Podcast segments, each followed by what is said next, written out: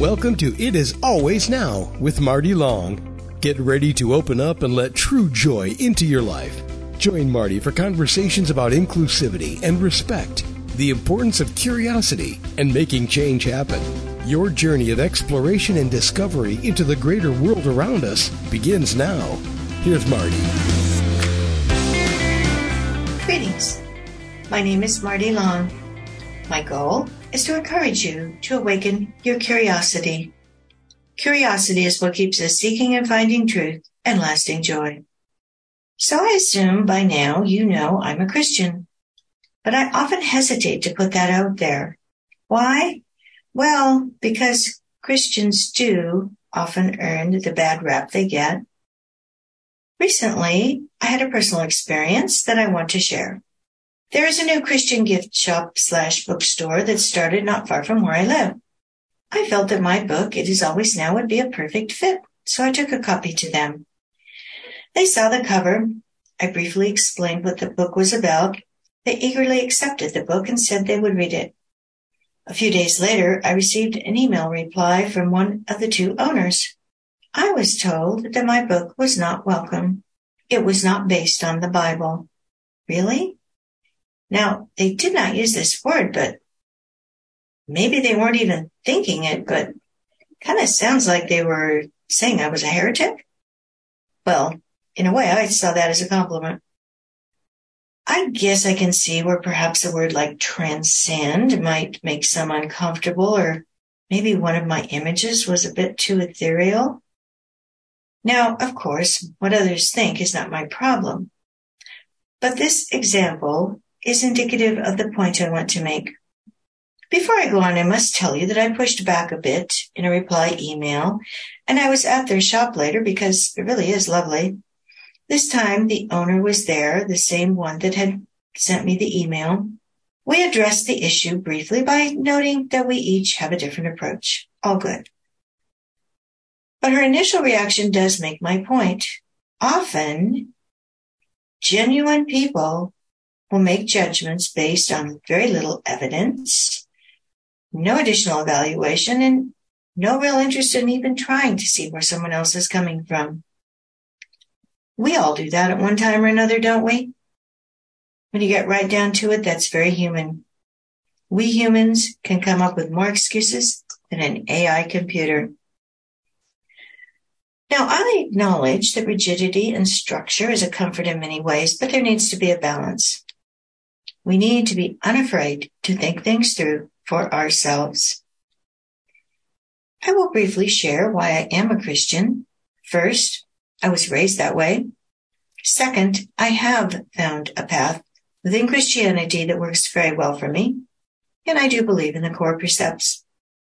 Still, just to be clear, I believe with all of my heart that the eternal can be found across all of humanity, no matter who they are or where they are, no matter what their belief system is.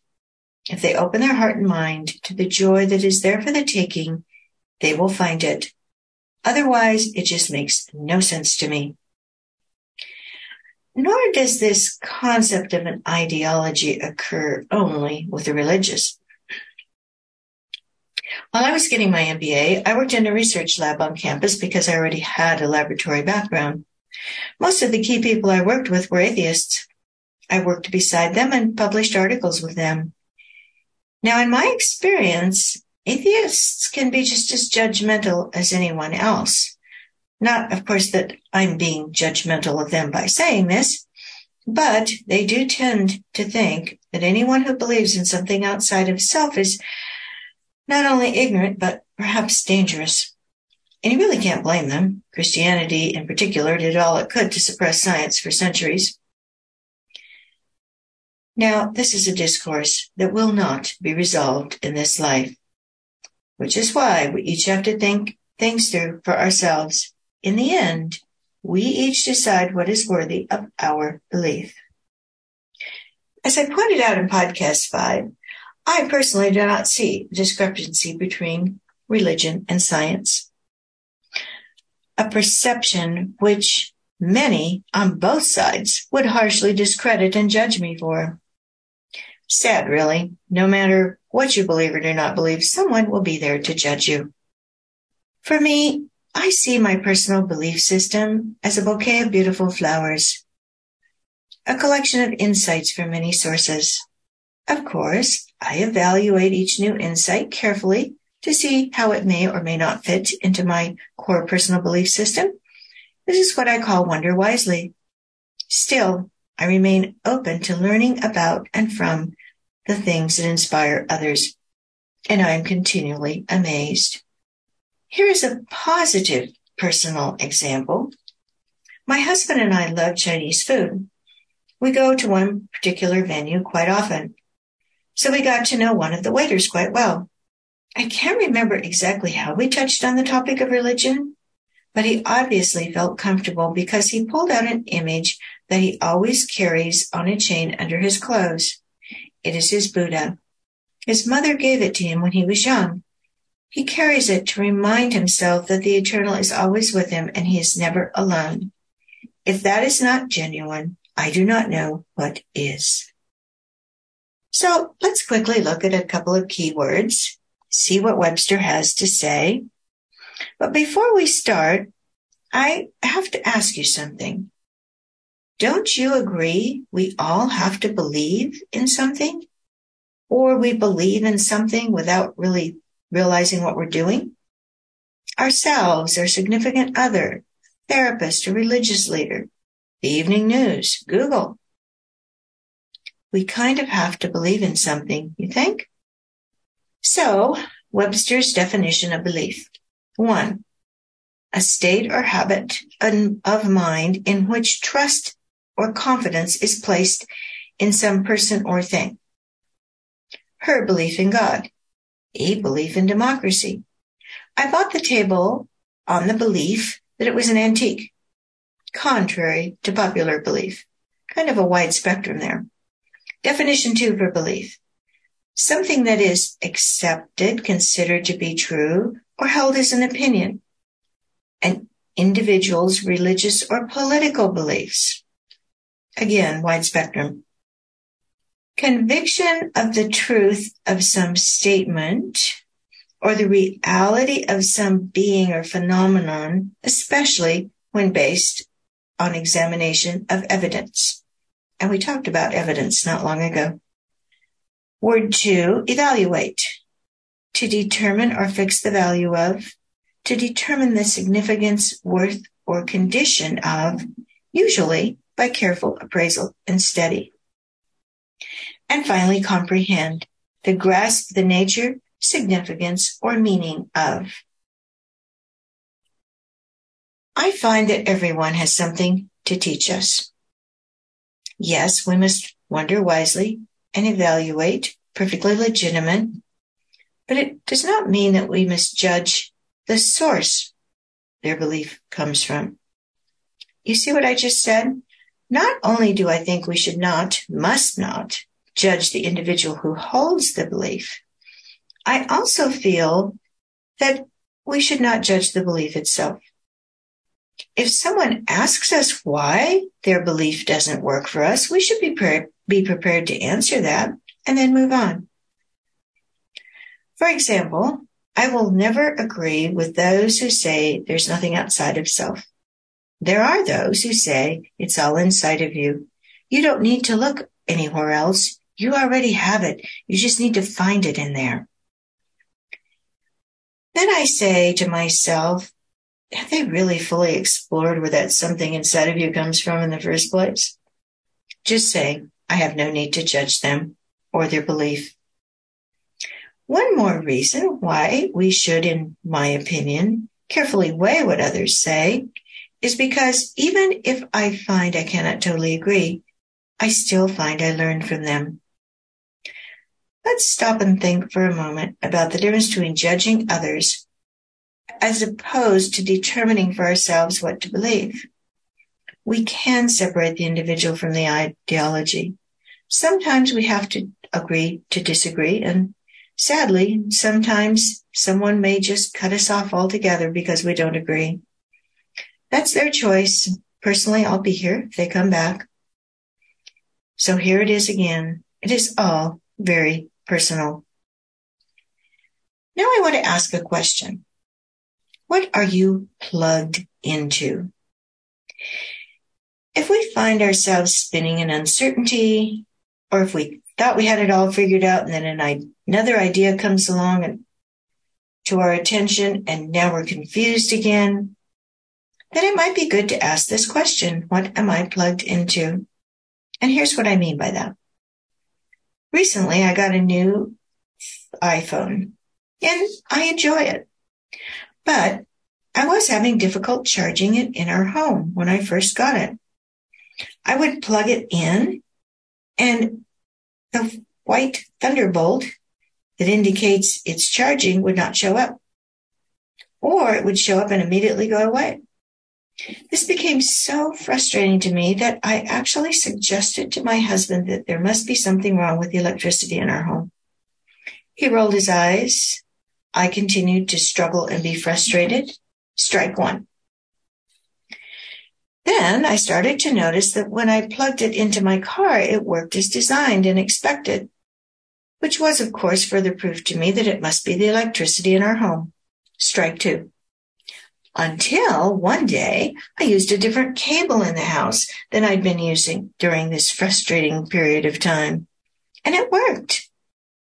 I had been using an off-brand cable in the house because it was longer than the one that came with the phone, and a long one from Apple would be quite expensive.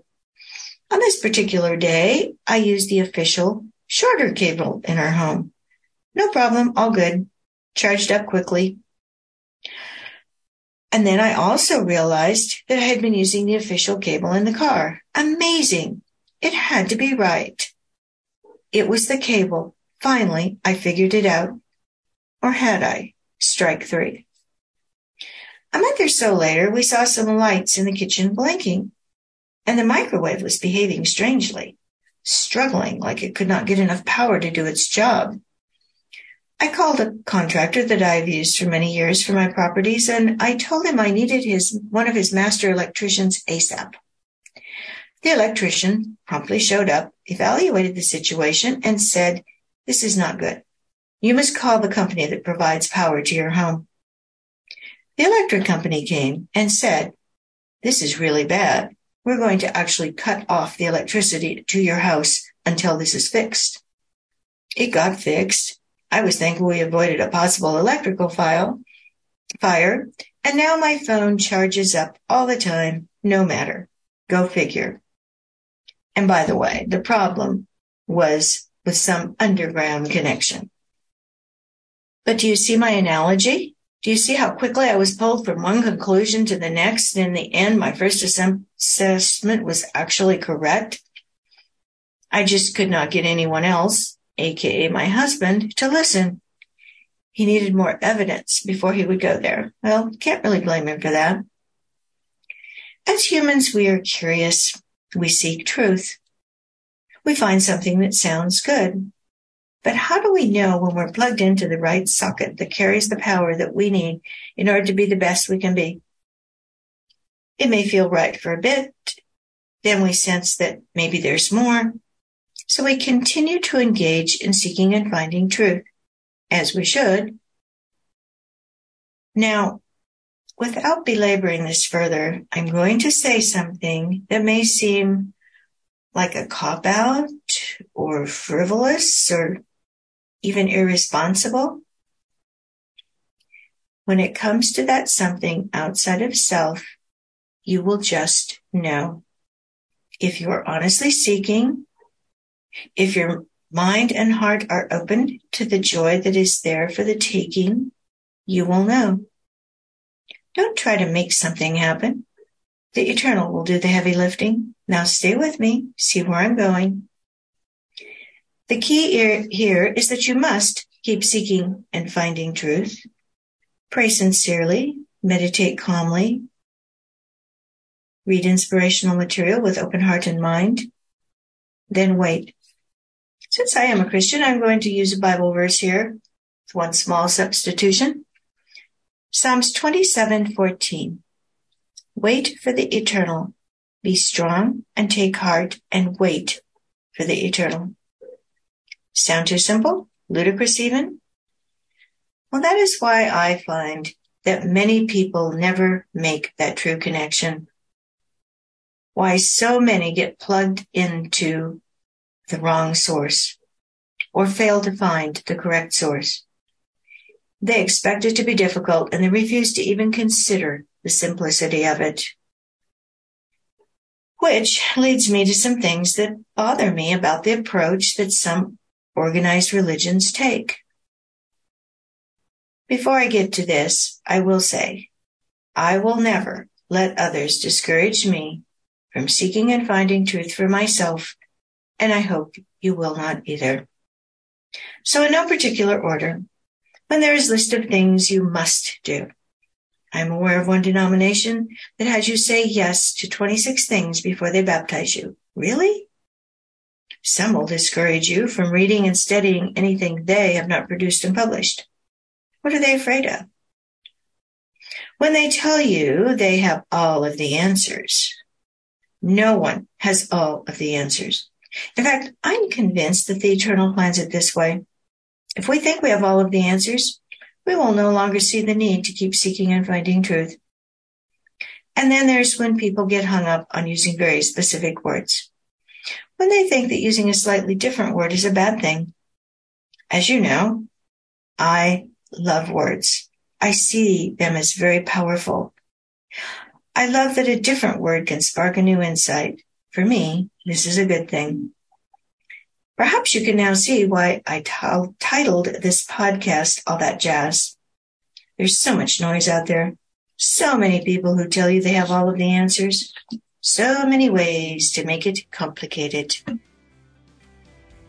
Let's leave it there.